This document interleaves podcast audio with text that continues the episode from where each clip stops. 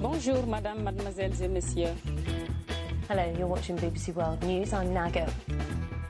قناة الجزيرة في قطر Zapping. Le 19.32 minuti, buonasera a tutti e benvenuti a Zapping, un saluto da Giancarlo Loquenzi in studio per la puntata di questa sera, giovedì 5 ottobre 2017. Un saluto anche a chi ci segue su Radiovisione nel, sito www.radio1.rai.it e sulla nostra pagina Facebook, sulla pagina Facebook di Radio eh, 1 Rai.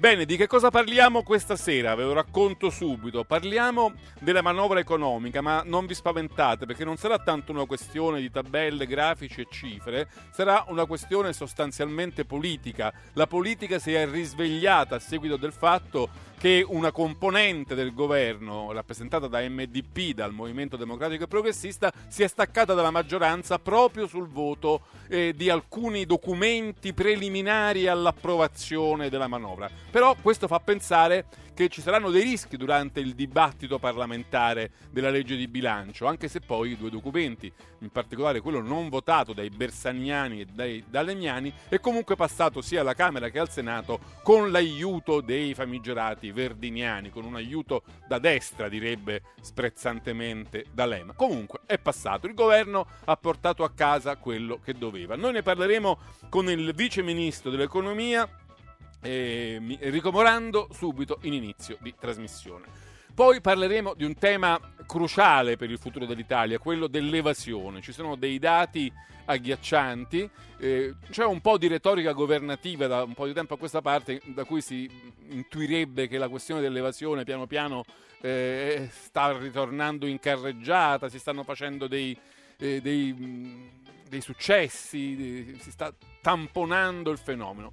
Poi pare che invece non sia vero, che ci siano 110 miliardi e passa di eh, evasione fiscale che gravano come una pietra al collo del paese, sull'IRPEF, sull'IVA in particolare. Ne parleremo con Enrico Giovannini, ex ministro del lavoro, che si occupa, occupa, di una commissione che fa questo genere di verifiche. Con lui parleremo anche di un fenomeno che riguarda i nostri laureati, maltrattati più che in qualsiasi altro paese d'Europa, dal punto di vista del lavoro e anche delle retribuzioni. Poi parleremo di una faccenda di cui si è molto discusso in questi giorni, in particolare sui social. Ci sono dei video, Dio mi perdoni dirò questa parola, che sono diventati virali e sono dei video promossi da una banca eh, che ha chiesto ai propri dipendenti di fare dei video diciamo per fare team, per fare squadre, il famoso team building. Questi video però poi sono eh, percolati dentro Facebook e hanno provocato una marea di polemiche. Ve lo racconterò meglio assieme a Vittorio Meloni, che è il responsabile della comunicazione e delle relazioni istituzionali proprio di Banca Intesa, San Paolo Banca Intesa, che è al centro di questo diciamo, scandalo comunicativo mediatico. Poi di che cosa parleremo? Beh, parleremo del premio Nobel per la letteratura. È andato al um, scrittore, diciamo, anglo-giapponese Kazuo Ishiguro, che molti di voi conosceranno anche perché ci sono stati fatti bellissimi film tratti da suoi romanzi. Noi ne parleremo con la sua eh, diciamo più fedele traduttrice della casa editrice Inaudi, Susanna Basso. Parleremo un po' con lei di cosa vuol dire tradurre la lingua di Ishiguro.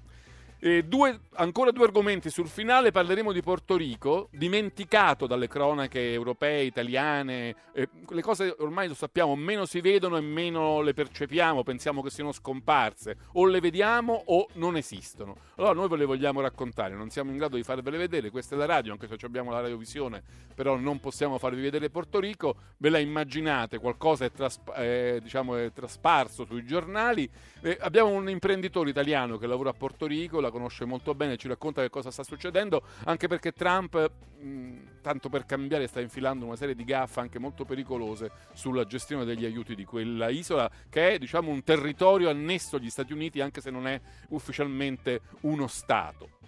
Infine incontreremo il sindaco di Napoli, De Magistris. Lo spunto è che lui ha messo sul terrazzo di, Pia- di, Palazzo San Giacomo, sede del comune, la bandiera dell'indipendentismo catalano.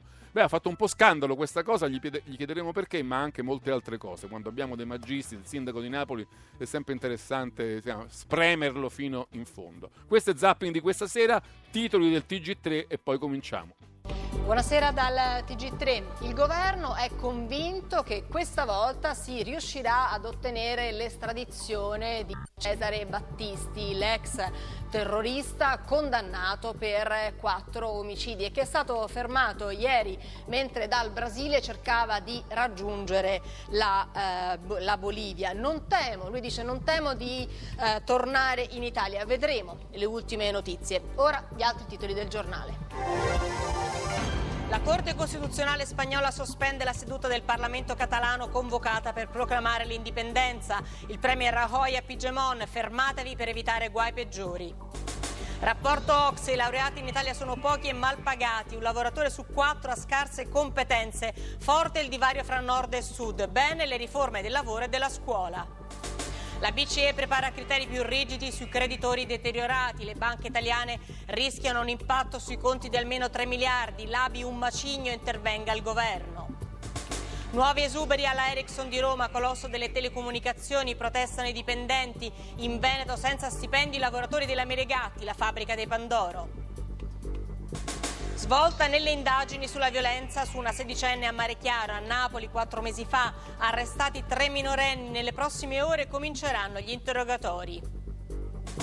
Dopo il discusso Nobel a Bob Dylan, quest'anno il premio per la letteratura va a Kazuo Ishiguro, da uno dei suoi libri più importanti, Quel che resta del giorno, il film di Ivory. Bene, sono le 19.38 minuti. Bentornati a Zapping. Questi erano i titoli del TG3. Vi do anche il numero di telefono per i vostri sms e WhatsApp se volete parlare di politica, di politica economica, delle difficoltà parlamentari che sta incontrando l'avvio del dibattito sulla manovra. 335 699 2949 potete mandarci appunto un messaggio, noi vi richiamiamo e vi mandiamo in diretta. Ne parliamo di tutta questa materia. Parliamo col vice ministro dell'economia Enrico Morando che ringrazio molto per aver accettato il nostro invito buonasera Morando. Buonasera. Allora, tutta la questione manovra è tornata sulle prime pagine dei giornali, diciamo un po' uscita dalle pagine specialistiche per motivi politici, perché c'è stato un momento di fibrillazione quando il movimento democratico e progressista di D'Alema e Bersani hanno deciso dire, di comportarsi dal punto di vista del voto in maniera diversa della maggioranza. Hanno votato una cosa e non hanno votato un'altra. Hanno votato lo scostamento del deficit previsto eh, per il 2018, ma non hanno votato la nota di aggiornamento del DEF, del documento di economia e finanza. Innanzitutto lei ci può un po' spiegare la differenza tra questi documenti e diciamo, il loro ruolo nell'avvicinarsi poi al dibattito della manovra? La differenza è molto grande, anche se per la verità eh, in pratica nessuno ha lavorato perché si cogliesse. Il primo documento presentato dal governo è una richiesta del, del governo al Parlamento perché lo autorizzi con voto su di una risoluzione a modificare il piano di rientro verso eh, il conseguimento dell'obiettivo di medio termine che per l'Italia è il pareggio strutturale di bilancio rispetto al piano definito eh, eh, in occasione della sessione di bilancio dello scorso anno. Perché eh, è, eh, eh, è necessaria questa autorizzazione del Parlamento che deve essere conferita con una maggioranza più ampia, la maggioranza assoluta degli aventi diritto di Camera e Senato al voto, perché eh, eh, nel piano di rientro definito nella sessione di bilancio della volta scorsa era scritto chiaramente che noi avremmo dovuto realizzare un aggiustamento di bilancio strutturale, cioè una manovra restrittiva pari allo 0,8% del prodotto interno lordo, cioè una manovra restrittiva di tipo strutturale molto forte. Certo. Attraverso il confronto con l'Europa abbiamo e utilizzando gli orientamenti nuovi di politica economica e fiscale che, che, stanno progressivamente prevalendo nel contesto europeo, anche se anche in questo caso non ne parla nessuno, abbiamo ottenuto la possibilità di fare una scelta molto diversa e più favorevole per il nostro Paese, cioè di fare un aggiustamento strutturale soltanto dello 0,3%. Per questo il primo documento chiede al il, attraverso il primo documento il governo chiede al Parlamento, Parlamento mi autorizzi con maggioranza qualificata a fare una manovra che non sia dello 0,8% strutturale ma sia meno pesante, cioè soltanto dello 0,3%? Se mi autorizzi la faccio, se non mi autorizzi naturalmente non sono in grado di farla e dobbiamo tornare lungo... E se non eh, lo autorizza che succede? Bersani ha detto a un certo punto se non avessimo votato sarebbe arrivata la Troica, drammatizzando forse un po', o invece magari era vero. Beh, adesso lasciamo stare la Troica o non la Troica. Se non l'avesse votato avremmo dovuto fare una manovra molto più severa, riduzione di spesa strutturale e aumento di tasse strutturale molto più severa di quella che potremo fare. Questa è la realtà, poi la Troica eccetera vedremo. Ma Diciamo, sarebbero saltate le clausole di, di salvaguardia dell'IVA, sarebbe aumentata per l'IVA. esempio, per esempio, almeno una quota dell'aumento dell'IVA sarebbe dive- previsto a legislazione vigente per il primo gennaio 2018 sarebbe risultata inevitabile. Per questo noi ci siamo rivolti alla nostra maggioranza ovviamente, ma all'insieme delle forze politiche, in particolare a quelle anche di opposizione che sostengono le, le- le scelte contro la linea dell'austerità e abbiamo chiesto scusate ma se siete contro l'austerità perché non votate una scelta che dice al governo di fare una manovra meno restrittiva, cioè meno austera di quella prevista a legislazione vigente sulla base delle decisioni prese l'anno scorso?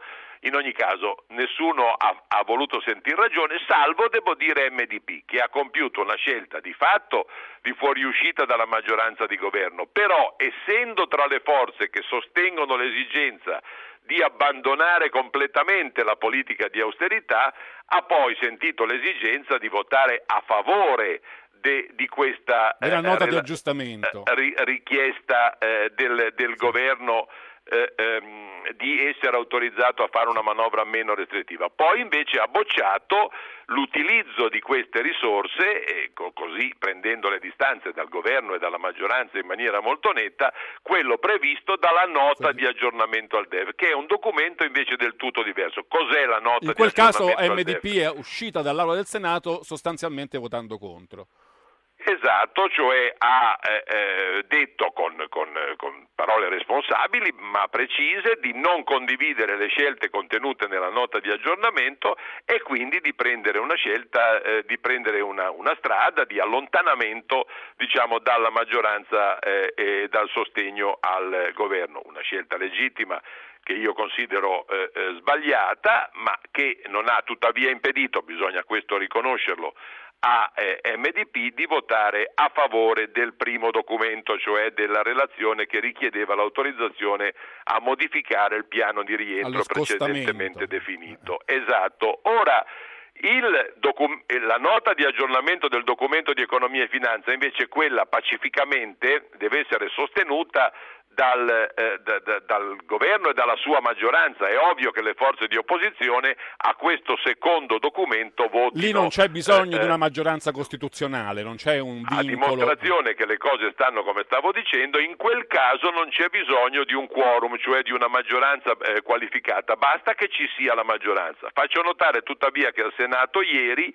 malgrado la scelta di MDP, abbiamo avuto 164 voti, cioè abbiamo ottenuto anche sul secondo voto, dove non era necessario, la maggioranza D'Alema direbbe grazie dei ad un- aiutino da destra, questo direbbe. da, D'Alema può dire quello che vuole, credo che eh, si sia dimostrato che il governo anche al Senato eh, per la sua politica economica e fiscale dispone di una maggioranza non larga, ma naturalmente di una maggioranza che è ancora tale, molto Morando, banalmente. io, vorrei venire un momento al merito per cui MDP ha deciso di non votare la famosa nota di aggiustamento del documento economico e finanziario. L'ha spiegata D'Alema ieri, l'altro ieri, a Bianca Berlinguer. Sentiamone un pezzettino.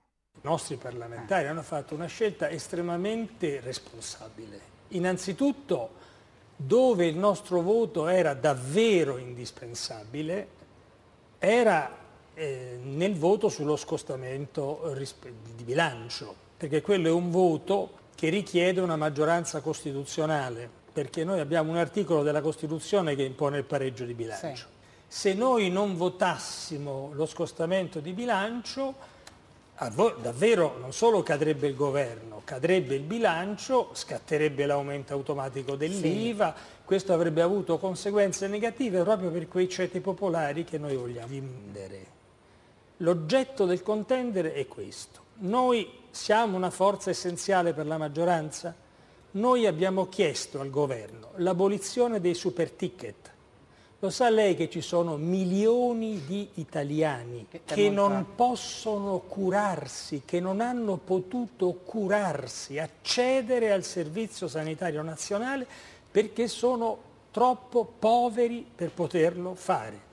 Ecco, questo D'Alema l'altro giorno in cui motivava il comportamento di voto. La prima parte del discorso di D'Alema l'abbiamo già chiarita, la seconda parte si concentra sui super ticket, una misura del 2011 che prevede un 10 euro di ticket sulle prestazioni diagnostiche e specialistiche che poi le regioni applicano un po' a modo loro perché hanno su questo diciamo uh, un'indipendenza di, di manovra. E, insomma, D'Alema dice noi il DEF non l'abbiamo votato perché non siamo soddisfatti dell'impegno del governo sul fronte sanitario finanziario, in particolare vorremmo la cancellazione dei super ticket. È vero anche però che Padoan, il ministro eh, dell'economia, di cui Orando è il, è il vice ministro, aveva detto in aula che il governo si sarebbe impegnato a prendere in considerazione questa eh, questione, però non è bastato. Ho, ho detto bene, Morando? Sì, ha detto bene, anche se io prenderei in generale l'abitudine di guardare meno alle dichiarazioni di chiunque e di più alle cose scritte che si votano in Parlamento non sulla base di dichiarazioni ma sulla base di documenti.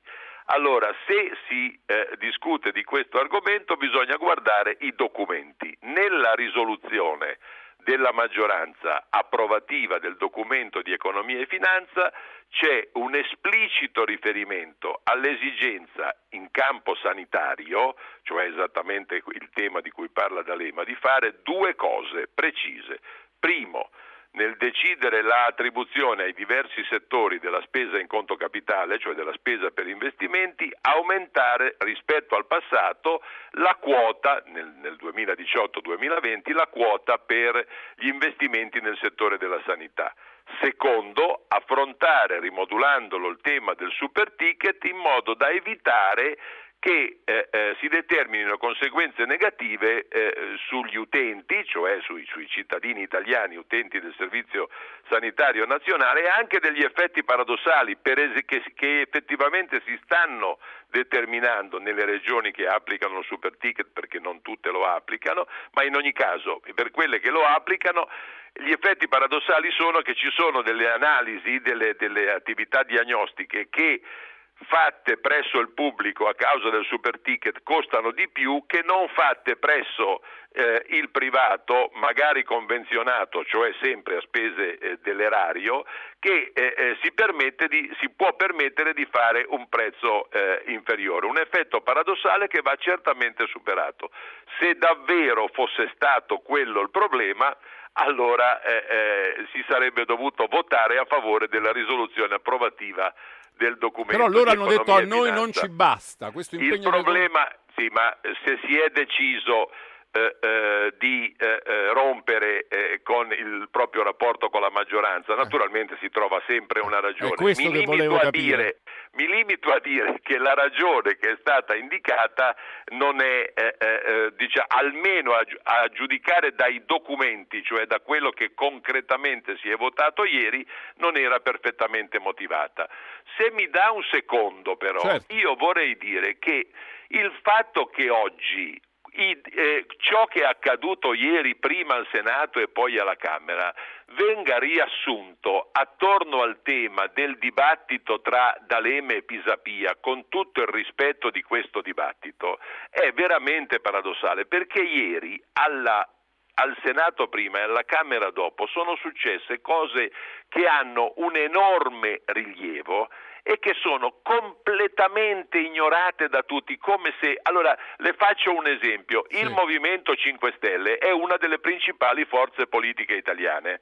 No? È uno dei competitori per il successo alle prossime elezioni politiche e eh, recentemente il suo leader è stato protagonista di una iniziativa a Cernobbio che è stata celebrata da tutti come beh, la, la, dimostrazione che il Movimento 5 Stelle è diventato maturo, che è responsabile, che condurrà la politica economica e fiscale. Lì Di Maio disse addirittura che il suo modello di governo era Rajoy, pensiamo un Perfetto. po'. Perfetto. Nella risoluzione sulla nota di aggiornamento del Movimento 5 Stelle, presentata ieri ufficialmente al Senato, non lo sa nessuno, così ve lo dico io, sta scritta la seguente frase impegna il governo a sospendere l'applicazione del raggiungimento del pareggio di bilancio e quindi il rispetto dell'indebitamento entro il 3% del prodotto interno lordo.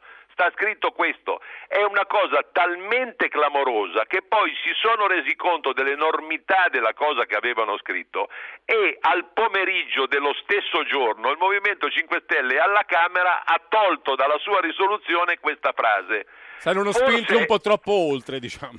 Forse, forse è una notizia che nel giro di un solo giorno il eh, eh, Movimento 5 Stelle con il suo leader, perché non oso immaginare che sia stata presentata una mozione, una risoluzione sul documento di economia e finanza, cioè l'atto più importante di politica economica e fiscale, in cui ogni partito delinea la prospettiva per il suo futuro, che sul tema del pareggio strutturale del bilancio e dell'indebitamento dice al mattino una cosa e al pomeriggio un'altra. Ma insomma, sarà una cosa, ma non, non basta, non basta, ma mi consenta ancora un sì. attimo. Forza Italia, allora Forza Italia fa una risoluzione con eh, eh, la Lega e con eh, Fratelli d'Italia. Wey, stiamo parlando di cose importanti, no? Perché eh, eh, eh, si tratta dello schieramento che secondo i sondaggi in questo momento potrebbe potesse, vincere le elezioni. potesse presentare potrebbe vincere le elezioni. Bene, ma in questo documento sta scritto Forza Italia, Fratelli d'Italia, Lega, impegna il governo a modificare in maniera drastica e strutturale la cosiddetta riforma Fornero delle pensioni, al fine di abbassare l'età per l'accesso al pensionamento reinserendo il sistema delle quote e le pensioni di anzianità questo è scritto nel, nella risoluzione. In effetti ci sta di... dando delle notizie che a noi erano sfuggite, devo ammettere. Ecco, eh, c'è il fatto che sono sfuggite a tutti. Allora, questa misura al 2021 costa 100 miliardi di euro. Altro che gli 800 milioni dei super ticket. allora, ma si può sapere una cosa del genere non fa notizia? Intendiamoci per apprezzare o non apprezzare, ma stiamo parlando delle forze politiche fondamentali del Paese. Nell'ultimo eh, documento di economia e finanza presentano il loro programma che deve intendersi come il programma per il futuro del Paese, scrivono cose del genere e nessuno se le fila. Ma è, è, qualcosa di veramente incredibile. Io non so commentare se non, però, se lei, non così. Però Morando, lei è un politico navigato, deve anche riconoscere che se un pezzo di maggioranza si sgancia, questa è una notizia che sul ma giornale non dico, fini, ma non dico, E infatti sì. a questa notizia ho dedicato metà delle cose certo, che ho certo. detto, quindi, ma mi pare sufficiente. Forse dedicare un po' di attenzione alle due cose che le ho detto a proposito delle risoluzioni presentate dai, da due dei tre principali principali partiti italiani forse qualche rilievo ce l'ha. Guardi, le faccio un'ultima domanda sulla, sulla, questione di merito sulla sanità, perché mi interessa. Da lei mi ha detto sì. sempre in quell'intervista, ma insomma, di che si tratta? In fondo saranno 700-800 milioni, abbiamo speso talmente tanti miliardi per le imprese, per le banche, che sarà mai 800 milioni eh, nella prossima manovra di bilancio? Io vorrei chiedere se questo punto di vista lei lo condivide, anche perché mi sembra che 800 milioni, che siano tanti o che siano pochi, io non lo so, sono però più del doppio di quello che il governo mette su una misura cardine che è quello della riduzione del cuneo fiscale nel costo del lavoro. Allora forse bisogna fare delle scelte, si sarà costretti a fare delle scelte, immagino.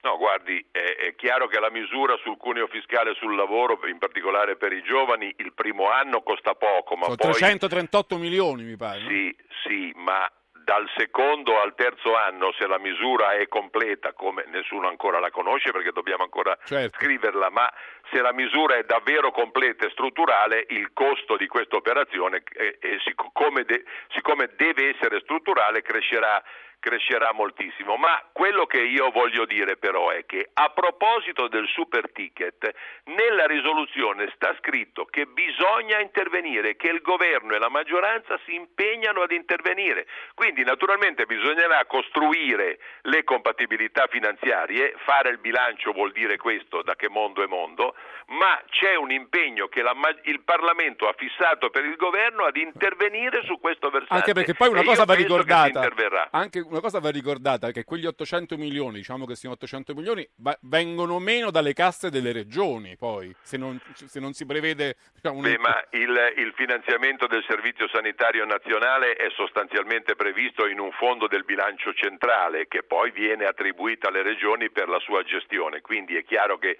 non si può scaricare un'operazione de- del- di, di questo genere esclusivamente sulle regioni. Quando parliamo dell'onere, per esempio, rappresentato dalla rimodulazione, dalla modificazione del super ticket, parliamo di un onere che è distribuito, se si realizza quell'intervento, su tutta la pubblica amministrazione italiana, Certo. Stato centrale in particolare compreso. Non è vero che siccome la gestione delle regioni l'onere dovrebbe essere affrontato dalle regioni. Su- una, una battuta per chiudere. Forza Italia, Lega, Fratelli d'Italia non hanno riscritto la loro, la loro No, nota. loro l'hanno lasciata L'hanno evidentemente, evidentemente perché quella scelta è una convinzione, è una convinzione profonda. Se, si, eh, eh, se avessero la maggioranza farebbero quella scelta. Devono dire dove trovano 100 miliardi di euro al 2021 però. Azzerando l'evasione fiscale probabilmente. Sì, certo, azzerando l'evasione fiscale eh, eh, senza dire naturalmente come. A proposito di evasione Sì. fiscale, siccome all'inizio lei ha detto Ne parleremo adesso questo- con Giovannini, con l'ex su questo argomento. Ne parlerete con Giovannini. Posso lasciare in eredità 30 Certo. secondi di, eh, eh, di- di parere? La mia opinione è che la madre di tutte le evasioni sia l'evasione IVA. In tema di evasione IVA io penso che sia venuto il tempo finalmente di adottare una soluzione che consente non con le attività tradizionali di accertamento, ma con una vera innovazione di sistema di eh, eh, ridurre lo spazio dentro cui nuotano eh, evasori ed elusori IVA. È la fatturazione elettronica obbligatoria per tutti, eh, tutte le transazioni tra privati, non soltanto, perché questo è già stato fatto, per le transazioni tra privati e pubblica amministrazione. La mia opinione è che se si fa questo si possono ottenere due risultati, tutti e due molto positivi. Il primo è ridurre lo spazio per l'evasione, quindi avere più gettito IVA lasciando inalterate le aliquote. La seconda è ridurre di conseguenza gli adempimenti, perché se l'impresa mi manda elettronicamente tutte le fatture in ingresso e tutte le fatture in uscita, non ho bisogno di quella marea di adempimenti che oggi grava sulle imprese per poter pagare le tasse, che è un Benissimo. costo molto Ci grave. fermiamo, se no poi Giovannini avrà meno spazio di quanto gli era stato attribuito. Grazie Ministro, le auguro buon lavoro e la ringrazio molto di essere stato con noi. Buon- Buonasera. A presto. Allora, era Enrico Morando, Vice Ministro dell'Economia, che ci ha in maniera molto appassionata spiegato come stanno le cose, sia politicamente che finanziariamente, sulla questione della manovra economica che il governo si, eh, su cui sta lavorando e che si accinge a varare. Noi salutiamo subito il professor Enrico Giovannini. Buonasera professore. Buonasera. Giovannini è un professore di statistica eh, all'Università di Roma, Tor Vergata, ve lo ricorderete, ministro del lavoro, è stato presidente dell'Istat. Adesso noi l'abbiamo interpellato nella sua qualità eh, del, di presidente della commissione che si occupa della relazione sull'economia non osservata e sull'evasione fiscale del Ministero dell'Economia. Eh, ho detto bene, professor, professor? Sì, ha detto bene, è una commissione che è stata istituita con la delega fiscale, in attuazione della delega fiscale, riprendendo in realtà un'idea di un rapporto di un'altra commissione che io, di cui ero presidente nel 2011, con l'idea di fare una stima ufficiale dell'evasione articolata, così da poter offrire al governo un'informazione importante, ma anche, come dice la stessa delega fiscale, utilizzare i proventi dalla lotta all'evasione per ridurre le imposte a chi le tasse le paga. Allora, io leggendo i giornali ci sono un po' di cifre mi sono rimaste impresse. La prima, la più eclatante, eh, in fuga dal fisco 111 miliardi l'anno, cioè quanto spende l'Italia in un anno. Ci si potrebbero fare cose favolose se questi soldi li avessimo. Ora ovviamente è un sogno azzerare l'evasione, però contenerla, diciamo, nella media europea già sarebbe un bel risultato. Sì, noi abbiamo in particolare sull'IVA, come diceva anche il Vice Ministro Morando, un'evasione molto alta. In realtà ehm, nel, con i dati provvisori che abbiamo pubblicato rispetto al 2015, quei 111 miliardi probabilmente scendono circa 4 miliardi ed è un segnale interessante anche perché in questa relazione per la prima volta facciamo una valutazione di alcune delle misure complesse che sono state adottate in questi anni, la, la, fatturazione elettronica, l'ha ricordata Morando, ma anche il cosiddetto split payment e un'altra serie di interventi, pensiamo al canone in bolletta elettrica, eh, che effettivamente sembrano aver avuto qualche effetto. Lo split payment è quando la pubblica amministrazione trattiene direttamente l'IVA che dovrebbe alle, alle imprese, no? Esattamente. Cosa ma, che alle imprese eh, non piace tanto, perché quella liquidità no, che permane eh, fa comodo spesso.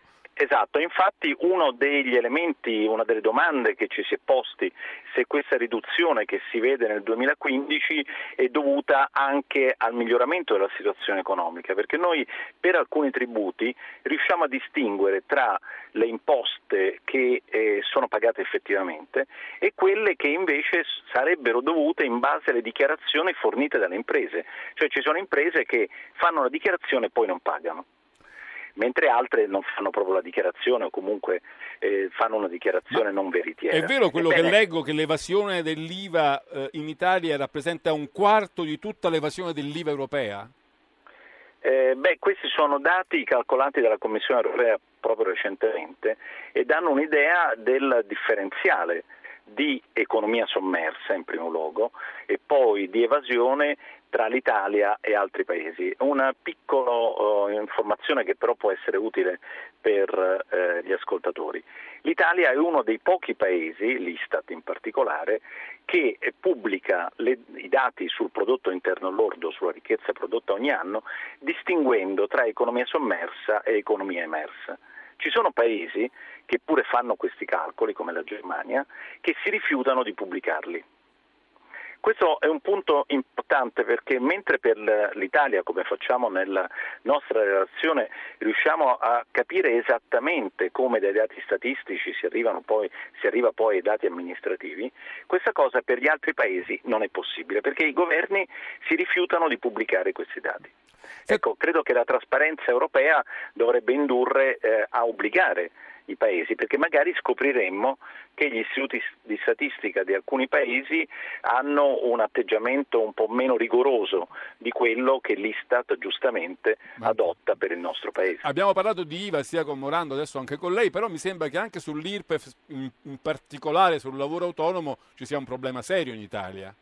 Assolutamente, eh, noi calcoliamo non solo il cosiddetto tax gap, cioè la differenza tra quanto si dovrebbe pagare e quanto effettivamente si paga, ma anche la propensione al gap, cioè rapportiamo questa cifra rispetto a quello che eh, è il volume d'affari stimato appunto sulla base dei dati Istat e quindi l'evasione in percentuale. Bene, per l'IRPEF di lavoro autonomo di impresa e di impresa siamo al 67% di tax gap mentre invece sull'IVA siamo intorno al 26%, sulle locazioni siamo intorno al 15%. Quindi abbiamo chiaramente un problema di questo tipo e visto che in Italia abbiamo gran parte delle imprese, il 99% delle imprese piccole o medie, è naturale che questo elemento eh, influisca sui risultati complessivi.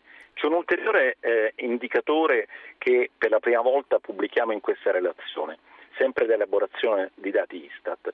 Si dice spesso che l'Italia ha un tasso di crescita della produttività basso e che questo naturalmente sia un handicap importante per le capacità di sviluppo del Paese. Bene, si vede chiaramente che l'economia non osservata, quella sommersa, ha a parità di altre condizioni un tasso di crescita della produttività più bassa di quella delle imprese emerse. In altri termini, per dirla proprio in modo molto semplice, se io riesco a guadagnare evadendo, perché devo impegnarmi Certo. a migliorare l'efficienza, a essere più competitivo? E questo è un grosso tallone d'Achille È un doppio della danno, nostra economia. è un È un danno. grosso danno soprattutto alle imprese che invece fanno concorrenza correttamente. Certo. Quindi non è solo un problema di giustizia come diciamo, ehm, cittadini, ma è un problema di giustizia economica ed è, io credo, una delle spiegazioni del perché appunto l'Italia abbia queste difficoltà strutturali. Professore, due telefonate. La prima di Michele da Padova. Buonasera.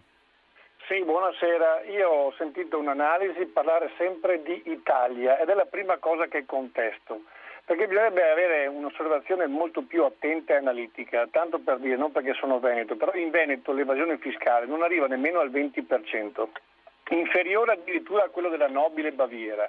Se andiamo in- al al sud, ma non per criticare il sud, ma perché questo evidentemente non è mai stato fatto, in Calabria arriviamo a punte anche del 65%. Allora bisognerebbe distinguere, perché l'Italia non è tutta fatta in un certo modo. Va E bene, l'evasione aggiung- fiscale va a colpire... No, ma il fatto è questo. No, no, ma è e chiarissimo. io sento sempre, sento sempre parlare anche di, do- di dover pagare le tasse. Volete anche spiegarci, visto che c'è un'agenzia delle entrate, con l'agenzia delle uscite come le giustifichiamo queste tasse? Dove vanno a finire i soldi dell'IVA? Va bene Michele, grazie. Vittorio da Verona. Ah, Prego, buonasera, buonasera. signori, allora benvenuto a lei, bentornato diciamo così. Eh, ehm, vorrei dire, io sono un piccolo evasore, molto piccolo, Eh, diciamo che il mio budget eh, di evasione sarà sui 7-8 mila euro, però... eh, È un'autodenuncia questa, che cos'è? È un'autodenuncia, ecco, sì, bravo. Eh, io sono senza lavoro da tanti anni, io cerco lavoro e io sarei dispostissimo a pagare un quinto del mio stipendio per rientrare nella- nell'onestà.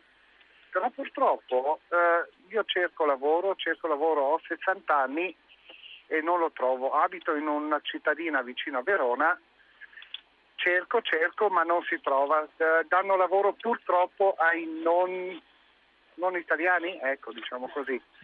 Va bene, Eh, anche questo è uno spunto interessante. Grazie Vittorio, non abbiamo molto chiedo- tempo. Io, chie- Sì, io chiedo solo, io so- chiedo solo eh, come mai non si cerca di aiutare chi vuole rientrare veramente, chi vuole onestamente rientrare eh, dai debiti, da, da- da quello che ha, e invece eh, si aiuta chi forse non ne ha bisogno. Va bene, grazie Ecco. Vittorio. Ci lasci il tempo, lasci il tempo al professor Giovannini di rispondere a queste due domande. Prego, professore. Comincio dalla prima. Eh, il dato citato dal primo ascoltatore sull'incidenza dell'economia sommersa, non proprio l'evasione, su, per regione è nella nostra relazione a pagina 31 e quindi anche noi facciamo questo tipo di analisi. Però attenzione, questa analisi ci dice che rispetto al reddito prodotto in Calabria, che è la regione dove il- l'economia sommersa pesa per il 21%, il 21% appunto è in qualche modo sommerso,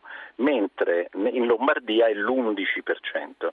Ma non dobbiamo dimenticare che l'economia della Lombardia, prendo solo questo come esempio, è molto più grande di quello della, della Calabria. Quindi in termini di eh, massa di evasione è chiaro che l'evasione c'è dove ci sono le attività economiche.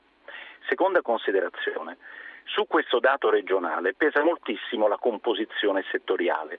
Per esempio l'evasione è molto alta in agricoltura e quindi a parità di altre condizioni dove c'è maggiore attività agricola rispetto all'attività manifatturiera è automatico che la regione abbia un grado di economia sommersa più elevata. Questo per dire che l'ascoltatore ha ragione a dire dobbiamo anche fare delle differenze eh, regionali, ma eh, vanno fatte appunto Ponderate, ponderate. Esattamente. La seconda considerazione su che cosa viene fatto anche per aiutare i, ehm, contribuente in difficoltà è proprio descritto all'interno della relazione che non fa solo un ragionamento sulle cifre, ma racconta anche tutte le attività di contrasto all'evasione che il fisco italiano eh, e le varie agenzie perché sono numerose, ma penso anche all'INPS, penso anche all'INAIL perché c'è l'evasione contributiva, eh, realizza anno dopo anno. Ecco, quello che si sta vedendo, ma gli effetti dovranno, anche, dovranno essere valutati nei prossimi anni, è che l'impostazione che il governo ha dato è quello cosiddetto del fisco amico, cioè in qualche modo di aiutare il, eh, quello che deve pagare le tasse, la persona che deve pagare le tasse, per esempio a non fare errori. Ecco, nel rapporto noi ricordiamo che solo inviando, prima del pagamento delle imposte, delle lettere dicendo ti ricordi che devi pagare? Ecco, questa cosa ha migliorato incredibilmente. Beh, incredibilmente, io, ce, ce, lo si poteva aspettare perché diciamo altri Beh, paesi eh, hanno rapporti tra cittadini e fisco molto più friendly. quello che dire. naturalmente eh, accade è che uno dovrebbe sapere quando deve pagare, sì. cioè chi se lo dimentica veramente sono forse pochi, ma il solo fatto di aver segnalato che l'Agenzia delle Entrate si stava per aspettare una dichiarazione ha aumentato quella che si chiama la tax compliance, quindi il rispetto degli obblighi. Ecco, su questo l'Italia può fare moltissimo perché, come anche l'Ocse e il Fondo Monetario hanno dimostrato, un atteggiamento che usi di più le banche dati, che usi di più l'incrocio appunto dei dati per aiutare anche il contribuente a non fare errori, può effettivamente ridurre almeno gli errori involontari. Quindi non solo, non solo repressione ma anche diciamo, dialogo, va bene? Il che soprattutto vuol dire evitare poi di dover pagare. Certo eh, soldi per, eh, per seguire esattamente i contribuenti che hanno commesso errori. Ci fermiamo qui, io ringrazio molto il professor Enrico Giovannini, in questo caso nella sua veste di presidente della commissione eh, che lavora alla relazione sull'economia non osservata e sulla evasione. Grazie ancora, cambiamo argomento senza fermarci nemmeno un attimo per salutare ehm, in questo momento Vittorio Meloni che è il direttore delle relazioni esterne e della comunicazione di Banca Intesa San Paolo. Meloni, buonasera, benvenuto benvenuto a Zapping. Buonasera. Allora, non so quanti degli ascoltatori già hanno capito il motivo per cui ho invitato Meloni a Zapping questa sera, ma eh, sui social, in particolare su Facebook, stanno girando in maniera, non lo vorrei dire, ma lo dico, virale, perché ormai è un, diciamo, un, è un termine che fa, è entrato prepotentemente a far parte del nostro linguaggio, dei video, dei video che erano stati concepiti in un modo e sono stati invece rivenduti sui social al largo, all'enorme pubblico di Facebook eh, in maniera violenta creando praticamente il contesto in cui erano nati. Sono dei video in cui dei dipendenti delle varie filiali di Banca Intesa per fare team building, come si dice oggi, fanno delle, de, dei teatrini, delle canzoncine, qualcosa insomma per incoraggiare eh, il fatto di sentirsi non soltanto un'azienda ma anche una famiglia. Questo almeno credo di capire nelle intenzioni. Una volta che questi video dal contesto interno sono approdati su Facebook, si, aperta, si sono aperte le cateratte della, della cattiveria, eh, le persone coinvolte in in questi video sono state offese, insultate, minacciate di morte, le cose più impensabili. Allora, un passo indietro. Meloni, come era nata questa iniziativa? Ma in parte l'ha già detto lei, erano video concepiti all'interno di un percorso di riunioni, di incontri che si fanno in tutte le grandi organizzazioni, quindi anche la nostra banca, per definire i nuovi obiettivi dei prossimi mesi, del prossimo anno, eh, pensati questi video per un momento di leggerezza, di condivisione che spezza un po' eh, la serialità delle riunioni e le, le, diciamo, i momenti più importanti, più tipicamente concentrati sugli obiettivi. E quindi chi li ha fatti, i nostri colleghi diversi, numerosi, che hanno partecipato con molte idee divertenti, poi possono piacere o meno, ma erano nati così, si è rappresentato cogliendo lo spirito scherzoso e ironico di questo invito a raccontare una storia eh, della vita dei colleghi nella banca. Fine della, dello molti, scopo, che era molto semplice. Molti li hanno visti, molti probabilmente no. Noi vi facciamo sentire un assaggio di qualcuno di questi. Vendere o dover vendere è grafometrico, non conveniente perché poi ti manca il liquido, ma abbiamo un prestito per te, mettiti comodo, qui dietro ai nostri separe, siamo psicologi, conforto vario, tutti correntisti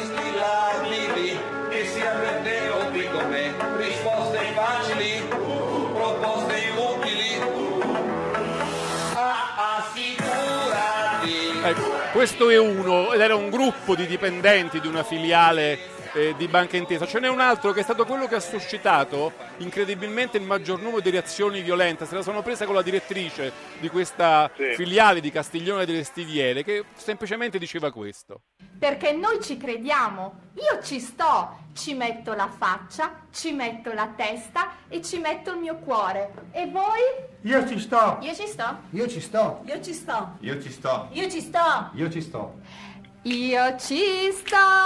ci metto la faccia. Va bene, va bene. E obiettivamente in alcuni casi diciamo, eh, l'imbarazzo, l'imbarazzo da empatia un po', un po' scatta, però io ho letto delle cose del tipo l'unico investimento che farei in questa banca è con la mia automobile. Un altro scriveva, Sì, si chiama. Katia, questa ragazza, questa direttrice. Buongiorno, sono il medico di Katia. Non è più nella sua stanza imbottita. Per caso è fuggita di nuovo da voi? E poi ci sono addirittura cioè, delle pompe funebri che hanno fatto dell'ironia. su- Insomma, Meloni, che cosa rivela questa vicenda? Perché forse un po' anche voi lo dovevate sospettare che dei video fatti così a- oggigiorno non avrebbero avuto, diciamo, avrebbero superato qualsiasi confine interno.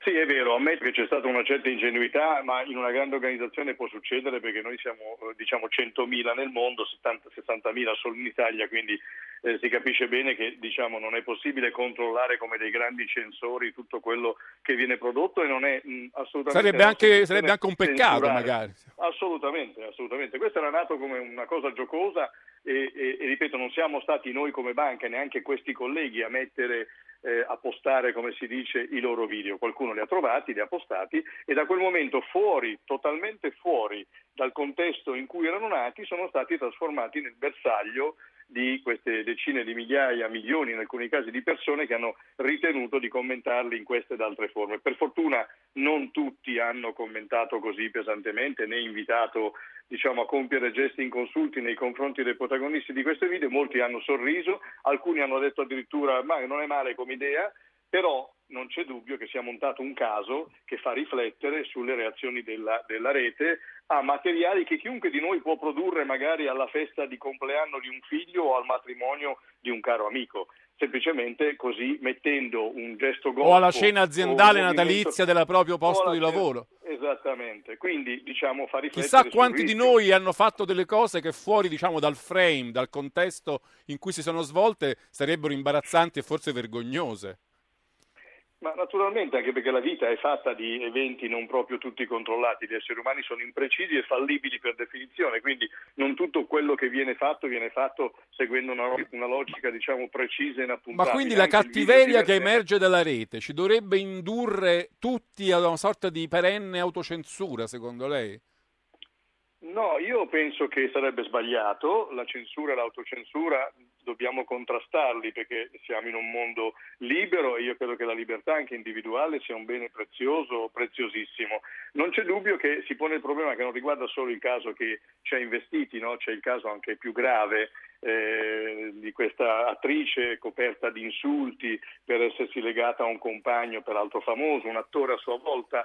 eh, La vicenda di Francesca. Barra sui giornali oggi. Esattamente, quindi diciamo ce ne sono tanti di casi del genere che dovrebbero quantomeno far riflettere chi gestisce queste piattaforme che c'è un limite alla reazione. Eh, c'è qualcosa che non è tollerabile, che non è accettabile, la violenza verbale così eh, forte, pronunciata. Questa non è censura di una cosa scherzosa o di un pensiero critico che invece deve avere la massima libertà di eh, circolazione. Meloni, c'è- sono comportamenti molto gravi. C'è una cosa che ho letto e che mi è parso di poter condividere. Cioè, alcuni osservatori hanno detto: benissimo, Banca Intesa ha promosso questa iniziativa, si può discutere, poteva venire meglio, è venuta male, oppure no. Però c'è una cosa che leggevo che diceva questo: le aziende sono diventate molto mature e molto smaliziate nella comunicazione esterna, sono rimaste molto indietro nella comunicazione interna, nel saperla governare, nel saperla rendere ironica, nel saperla rendere moderna, protetta anche dalle prese in giro eventuali. C'è un gap di questa cosa, secondo lei? Ma sicuramente dobbiamo tutti crescere in questo nuovo mondo digitale che presenta delle opportunità straordinarie sconosciute prima e anche dei rischi che ci fanno magari talora eh, difficili da valutare. Quindi c'è del vero, non so se riguardi tanto la comunicazione interna piuttosto che quella esterna, riguarda la comunicazione globalmente In intesa generale. perché ormai sta in un flusso che non si può più separare. Quindi ci deve far riflettere sul fatto che Forse anche questa divisione non ha più senso di esistere. Probabilmente sì, perché di, fatto la comunicazione Questo fatto lo dimostra, no? questi, questi- questi video lo dimostrano. Non c'è dubbio, non c'è dubbio. Ci ripenserete meglio la prossima volta che pensate di fare un'iniziativa interna con dei video? È qualcosa che vi ha insegnato una morale di qualche tipo? Sì, soprattutto che bisogna gestirlo in modo tale che diciamo, il prodotto finale, il risultato finale non sia diciamo, non produca danni a chi, in questo caso i colleghi, l'hanno utilizzato e interpretato che è la cosa più importante, perché poi diciamo, i colleghi che hanno ricevuto, mi- mi, eh, ci tengo a dirlo, la, ma- la solidarietà dai massimi vertici dell'azienda, perché sono persone che vanno protette e rassicurate di fronte a un'ondata. C'è, c'è diciamo, chi ha dovuto incontenibile. cancellare il proprio account Facebook perché era pieno di insulti, l'hanno dovuto chiudere. Ma sì, ma è giusto perché uno non vuole vedersi riempire la vita privata di insulti disconosciuti per ragioni peraltro assolutamente eh, incomprensibili e assurde. Quindi queste persone che sono i nostri colleghi hanno ricevuto il nostro aiuto a gestire anche questa situazione difficile, anche se nessuno può fermare naturalmente la proliferazione dei, dei like o dei commenti e siamo al loro fianco nel, cer- nel cercare di gestire una fase ovviamente eh, delicata e difficile che riguarda le vite delle singole persone. Quindi la prossima volta saremo sicuramente molto più attenti nel gestire questo aspetto specifico che riguarda le persone, la loro immagine, la loro reputazione, perché è importante tanto quanto il loro posto di lavoro. Benissimo, ci fermiamo qui. Grazie a Vittorio Meloni, responsabile direttore eh, de- della comunicazione di Banca Intesa. Grazie ancora, non ci fermiamo, eh, abbiamo i tempi stretti. Oggi voglio parlare del Nobel per la letteratura che è andato quest'anno, per il 2017, a eh, Kazuo Ishiguro. ehm, per, dice, la motivazione, i suoi romanzi della grande forza emotiva in cui ha svelato l'abisso del nostro illusorio senso di connessione con il mondo. E in gran parte i lettori italiani conoscono Kazuo Ishiguro, edito da Inaudi, eh, per le virtù eh, eccellenti di traduzione, di traduttrice di Susanna Basso, che è nostra ospite, che ha tradotto moltissimi dei libri di Kazuo Ishiguro. Buonasera a Susanna Basso, benvenuta a Zapping. Buonasera a voi, buonasera, grazie. Allora, innanzitutto è contenta, pensa che se lo sia meritato questo Nobel? Io sono felicissima, sì, mi sembra veramente un Nobel meritatissimo e mi fa contenta, mi sembra veramente una gran bella notizia per la comunità dei lettori. Lei quando ha cominciato a tradurre Ishiguro? E io ho cominciato a lavorare su Ishiguro prima di tradurlo perché ho cominciato con la revisione della traduzione, bellissima peraltro, di Maria Antonietta Saracino di Quel che resta del giorno, un un lavoro Il famoso libro da facile. cui poi è stato, tratto Eh, il film sì, di sì. Ivory, certo. Sì, infatti, quel- quel- quella traduzione era impeccabile, quindi il mio lavoro fu facile, il libro era meraviglioso e, e poi da lì, da lì ho aspettato ancora parecchio perché eh, il mio primo incontro invece come traduttrice eh, risale a quando tradussi il, quando eravamo orfani, che è un romanzo anche questo molto stralunato e bellissimo, in cui Ishiguro mh, utilizza la figura del detective. Ishiguro ogni volta cambia genere, eh, è un, è un eh, L'ultimo addirittura è un molto- fantasy, se non mi sbaglio, il gigante, L'ultimo è, è- il- sì, il gigante sepolto. attinge, a- attinge al fantasy per naturalmente smantellarlo, come fa sempre Ishiguro, cioè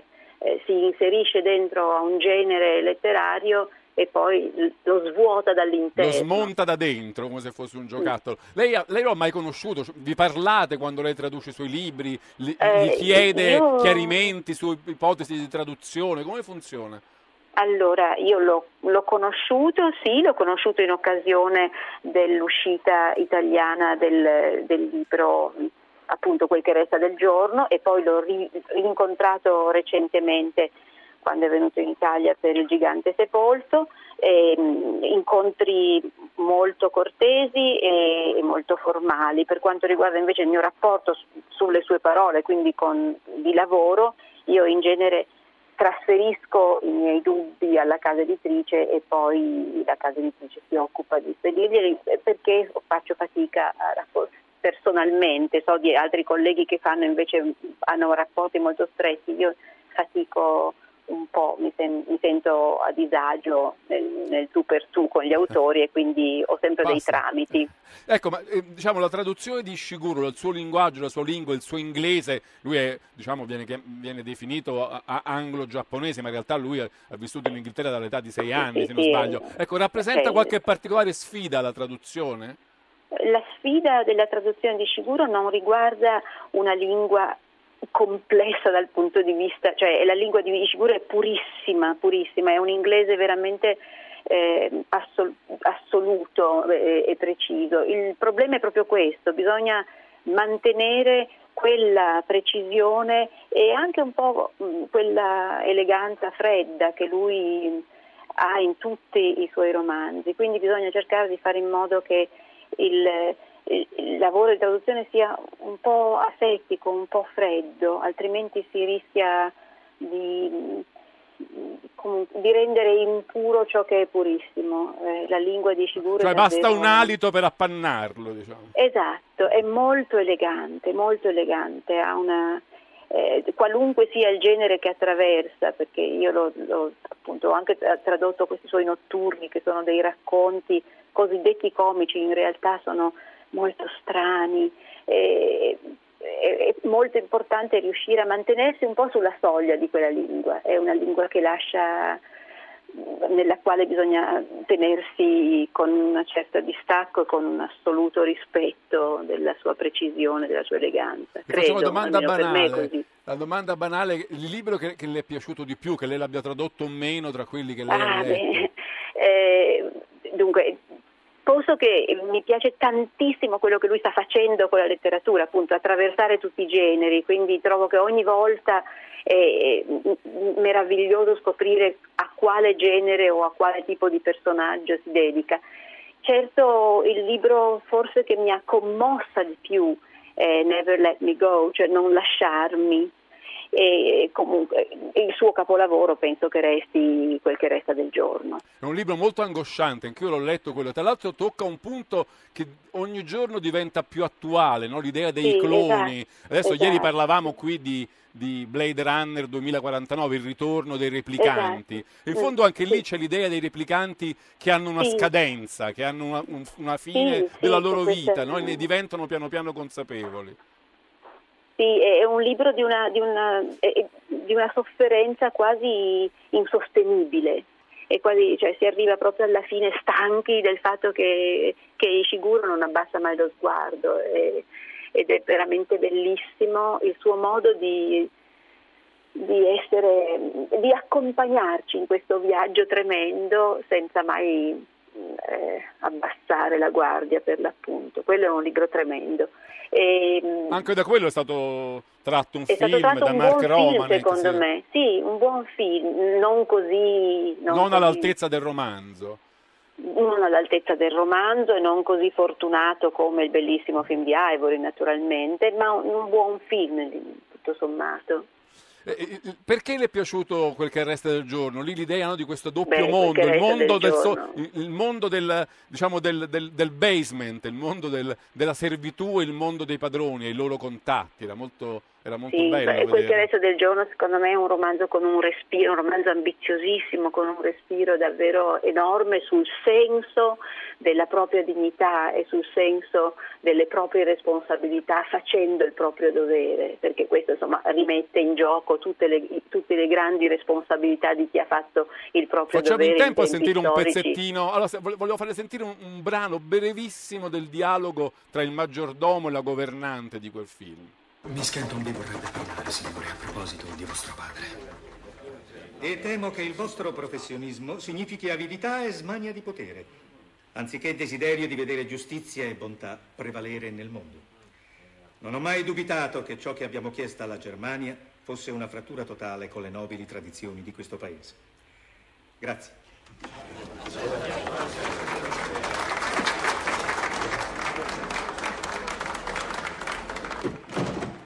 Miss Kenton? Sì. Mr. Stevens, sono molto addolorata. Vostro padre ci ha lasciato pochi minuti fa. Ah, capisco. Sono davvero molto addolorata. Io vorrei riuscire a trovare le parole. Sì. Volete salire nella sua camera? Sono molto occupato in questo momento, Miss Kenton. Magari più tardi, appena posso. In tal caso, mi permettete di chiudergli gli occhi? Oh, vi sarei molto grato, Miss Kenton, grazie. Di niente. Miss Kenton. Sì. Mio padre avrebbe voluto che io continuassi a fare il mio dovere. Non posso deluderlo. No, certo, Grazie. certo.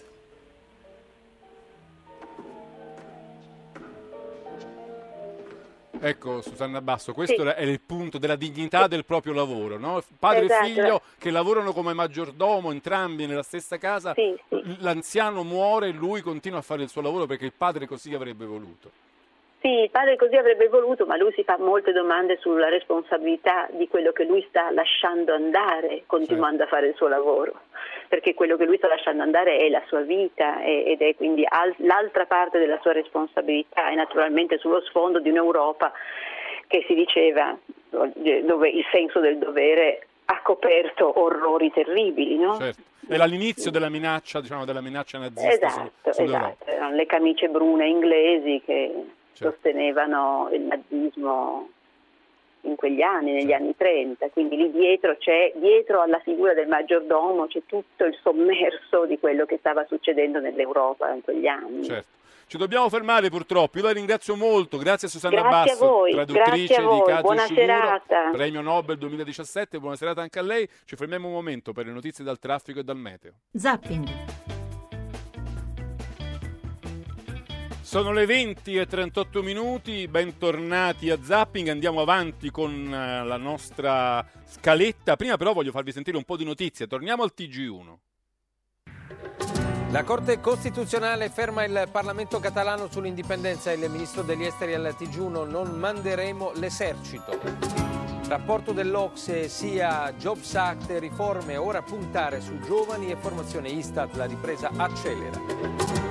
Il terrorista Cesare Battisti arrestato in Brasile sfida l'Italia, non temo l'estradizione ma Roma è pronta a chiederla nuovamente.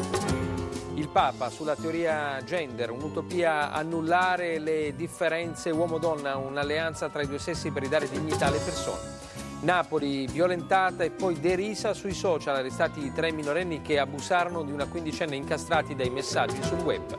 Milano, candidata a sede dell'Agenzia Europea del Farmaco, supera la prima valutazione, buono il giudizio dell'Unione Europea. E Kazuo Ishiguro, il Nobel della letteratura 2017, scrittore britannico d'origine giapponese, dai suoi eh, romanzi anche film di successo, da quel che resta del giorno con Anthony Hopkins ed Emma Thompson.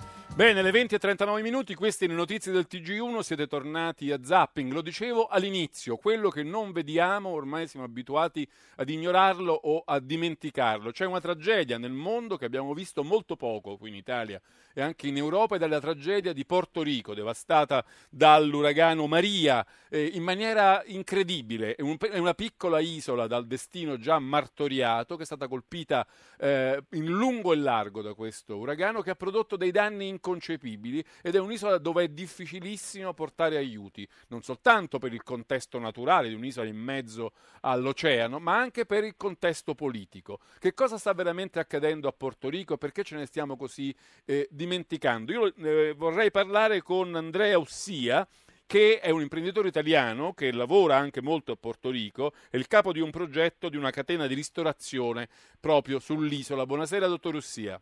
Buonasera. Allora, ci può raccontare innanzitutto che cosa sa della situazione attuale a Porto Rico, ormai a qualche giorno dal passaggio dell'uragano? Ma guardi, proprio per il fatto che abbiamo un, un punto vendita con 150 dipendenti, io sin dai giorni prima del- dell'uragano sono in contatto, anzi avrei dovuto essere a Porto Rico il giorno dopo dell'uragano, poi tutti i voli sono stati annullati. Quindi sono abbastanza aggiornato purtroppo eh, perché le notizie non sono, non sono molto buone e non migliorano neanche a due settimane dall'uragano, dall'uragano stesso.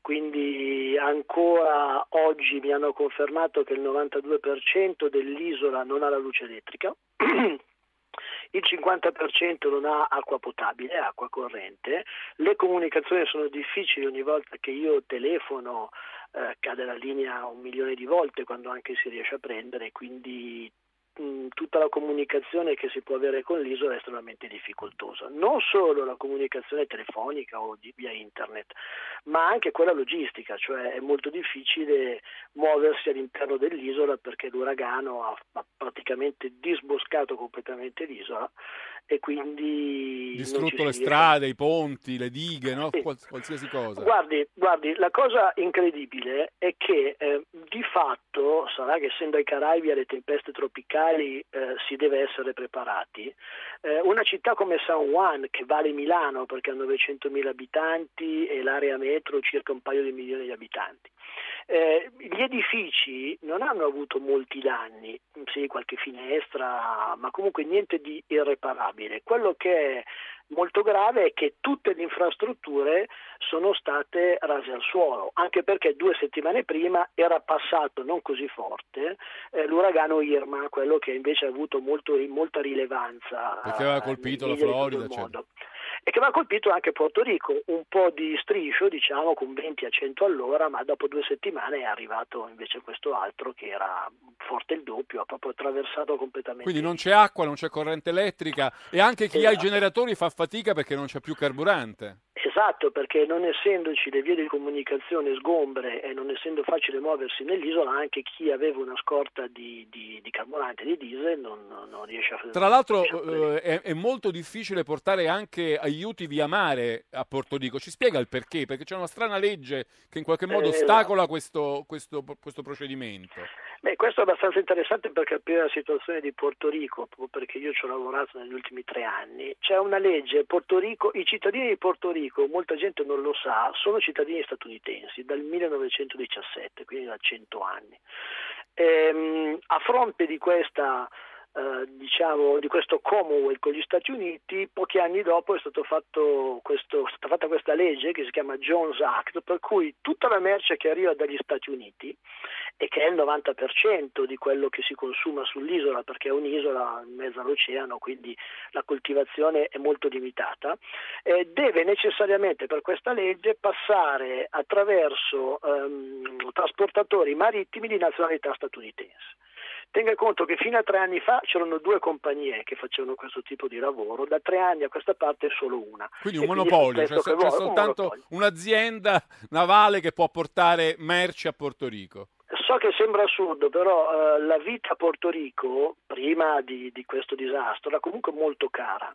Tenga conto che per la frutta e la verdura un chilo di pomodori costa, cost- costava circa 10 dollari più IVA, eh, piuttosto che una melanzana. Però mi sembra di 5 capire che. Trump ha tolto, ha, ha sospeso l'efficacia di questa legge che Sì. costringe il monopolio, mi sbaglio? Per dieci giorni. Ah, solo dieci Praticamente, giorni. dieci giorni fa è scaduto ieri e quindi effettivamente poteva anche non toglierla che non cambiava niente perché questo tipo di, questo tipo di, mh, di decisione dovrebbe essere molto più lunga se non addirittura cancellare questo tipo di legge e sfruttare invece un libero commercio come ci può essere con Porto Rico. Però in un momento di emergenza sicuramente non si può pensare all'interesse di una lobby logistica.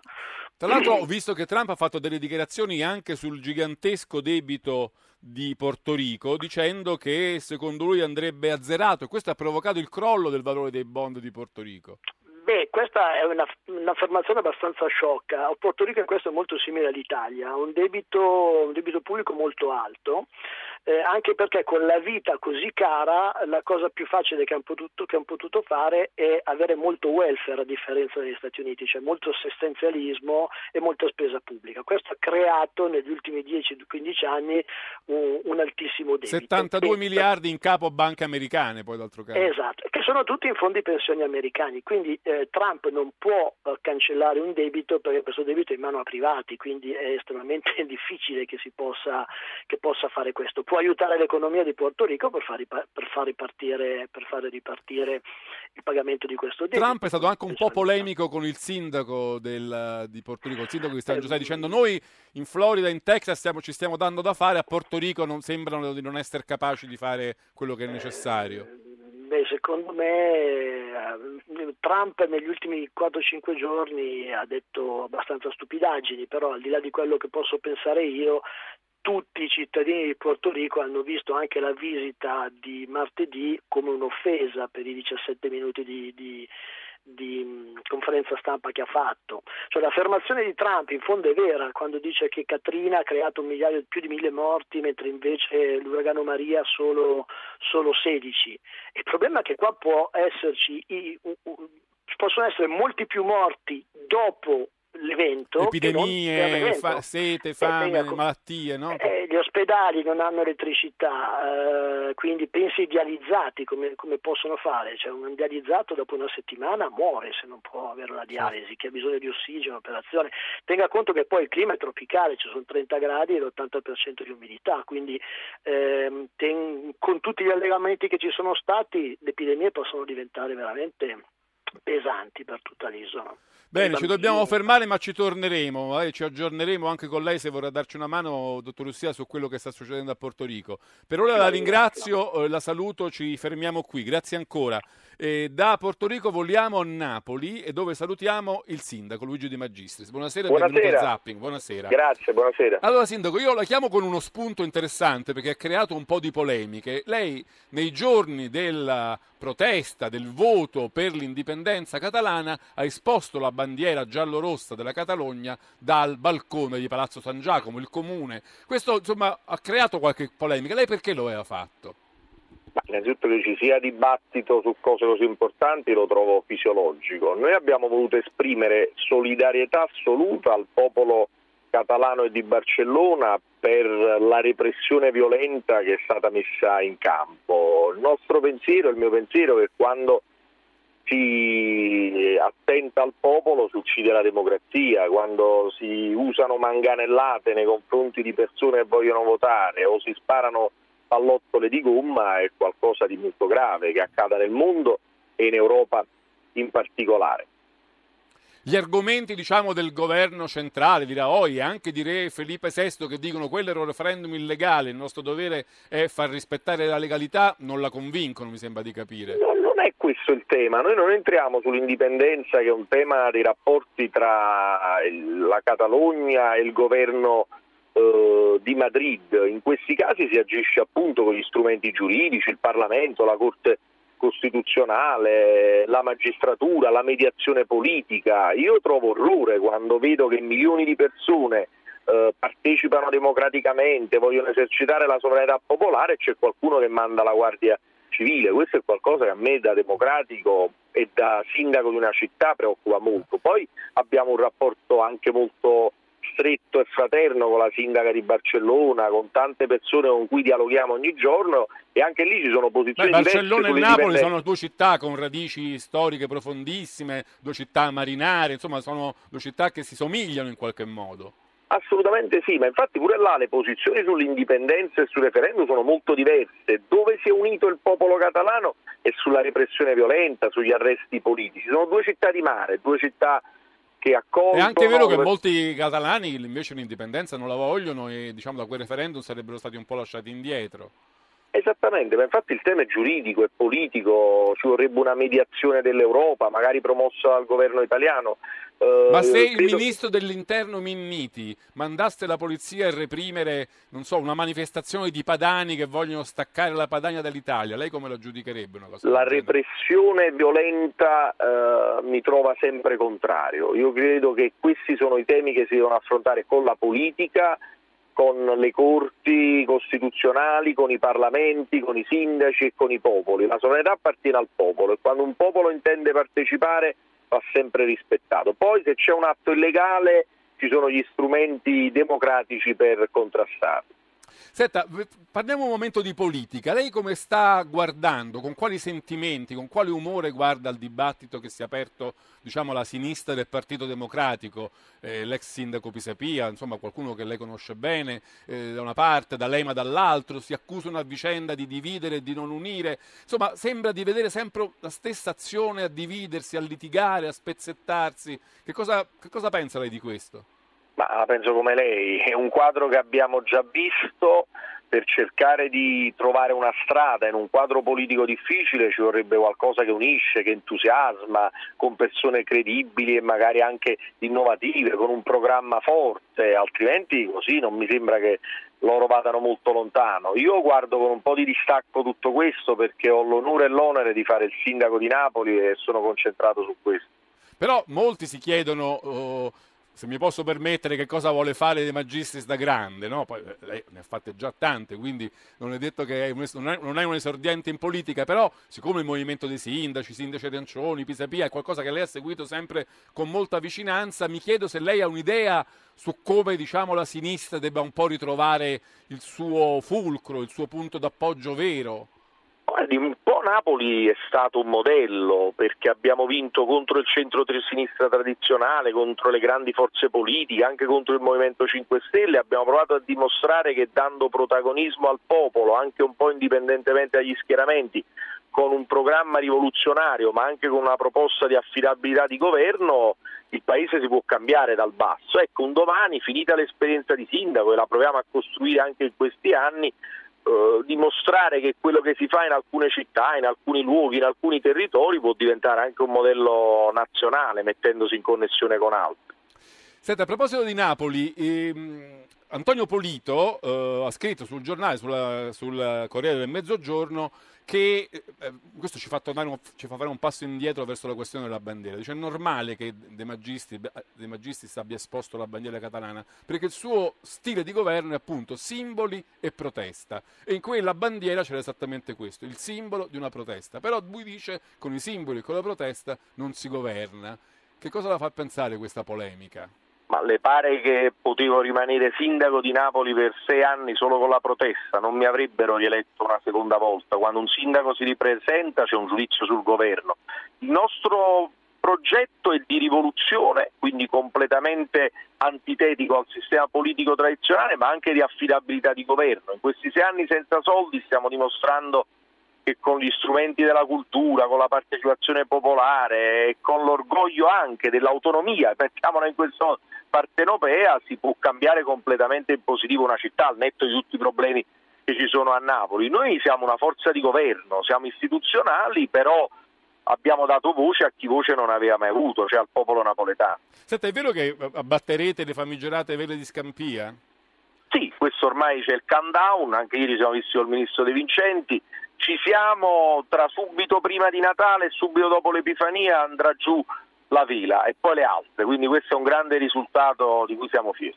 Senta, no, torniamo un momento alla questione della politica. Lei lo vedrebbe bene eh, Giuliano Pisapia come leader di un movimento largo, progressista, di sinistra? Cioè è qualcuno che, che è, è bene in quel ruolo o non è convinto fino in fondo? È una domanda complicata perché è sempre antipatico dare un giudizio sulle persone e soprattutto sulle persone che si stimano, come io stimo Giuliano, che è stato un bravo sindaco, una persona per bene, però credo che la sinistra avrebbe bisogno di qualcosa di diverso, qualcosa che unisca veramente, che dia il senso Uh, di un fatto nuovo, Pisapia lo vedo sempre anche un po' ondiva con una posizione nei confronti di Renzi, del PD, insomma là abbiamo tre campi, il centrodestra, il PD e il Movimento 5 Stelle, per provare diciamo, a sfondare di fronte a questi tre ci vuole a mio avviso qualcos'altro che sia propo- le proposte che vedo in questo momento in campo. Ma la, di fondo il tema è questo oggi, la sinistra eh, eh, che sta alla sinistra del PD, con il PD deve collaborare o deve rappresentare un'alternativa? Io credo che a Napoli abbiamo dimostrato di vincere e governare senza quel centro-sinistra tradizionale. La mia idea è quella che in questo momento se si vuole cambiare bisognerebbe dare voce ai movimenti, alle associazioni, ai comitati, a quella gente che non è solo di sinistra, ma che vorrebbe un po' di coraggio in più, un po' di rivoluzione in più e finalmente l'attuazione della Costituzione repubblicana. Quindi schemi diversi rispetto alla liturgia tradizionale del centro-sinistra. Eh, detto sinceramente, lei insomma, un futuro in politica nazionale lo intravede per sé oppure no? Guardi, io sono stato, lei lo ricordava prima, eletto 9-8 anni fa con mezzo milione di voti sono andato al Parlamento europeo, poi sono stato eletto due volte sindaco, quindi non sono un nominato della politica, mi sono sempre andato a prendere i voti. Dopo l'esperienza di sindaco io sono assolutamente motivato per un progetto nazionale, su quello mi piacerebbe confrontarmi e andarmi a prendere i voti da sud a nord del nostro paese. Ma un progetto di che natura? Ce lo può anticipare? Ma un po' l'idea è quello che abbiamo fatto a Napoli, cioè mettersi in connessione con amministratori, movimenti, comitati, associazioni, con chi difende i beni comuni sul territorio, con chi è veramente contro mafie e corruzioni e chi ha veramente voglia e il coraggio di cambiare. Un qualcosa che finora in Italia, sinceramente, ho tutto il rispetto per chi ha governato, non si è visto. Finora sono sempre governi di continuità nell'ottica di un liberismo che non ha il coraggio di attuare la Costituzione e finalmente distribuire le ricchezze e eliminare le disuguaglianze sociali e finalmente applicare una giustizia sociale che finora non si vede. Bene, ci fermiamo qui, grazie davvero molte, Grazie a grazie a Luigi De Magistris, sindaco di Napoli, a Zapping questa sera, noi ci fermiamo qui con questa puntata, ringrazio tutti, Giovanni Benedetti, Luca Conti e Valeria Riccioni in redazione, Eh, grazie a Leonardo Patani il nostro regista, la parte tecnica ringraziamo Giampiero Cacciato e per la radiovisione, per il video Fabio Lelli. Ehm, vi lascio con Ascolta si fa sera, poi il GR1 e poi Zona Cesarini. Scriveteci zapping.rai.it, sentite le puntate passate a www.zapping.rai.it e soprattutto non mancate domani per la prossima puntata di Zapping. Un saluto e un grazie da Giancarlo Loquenzi.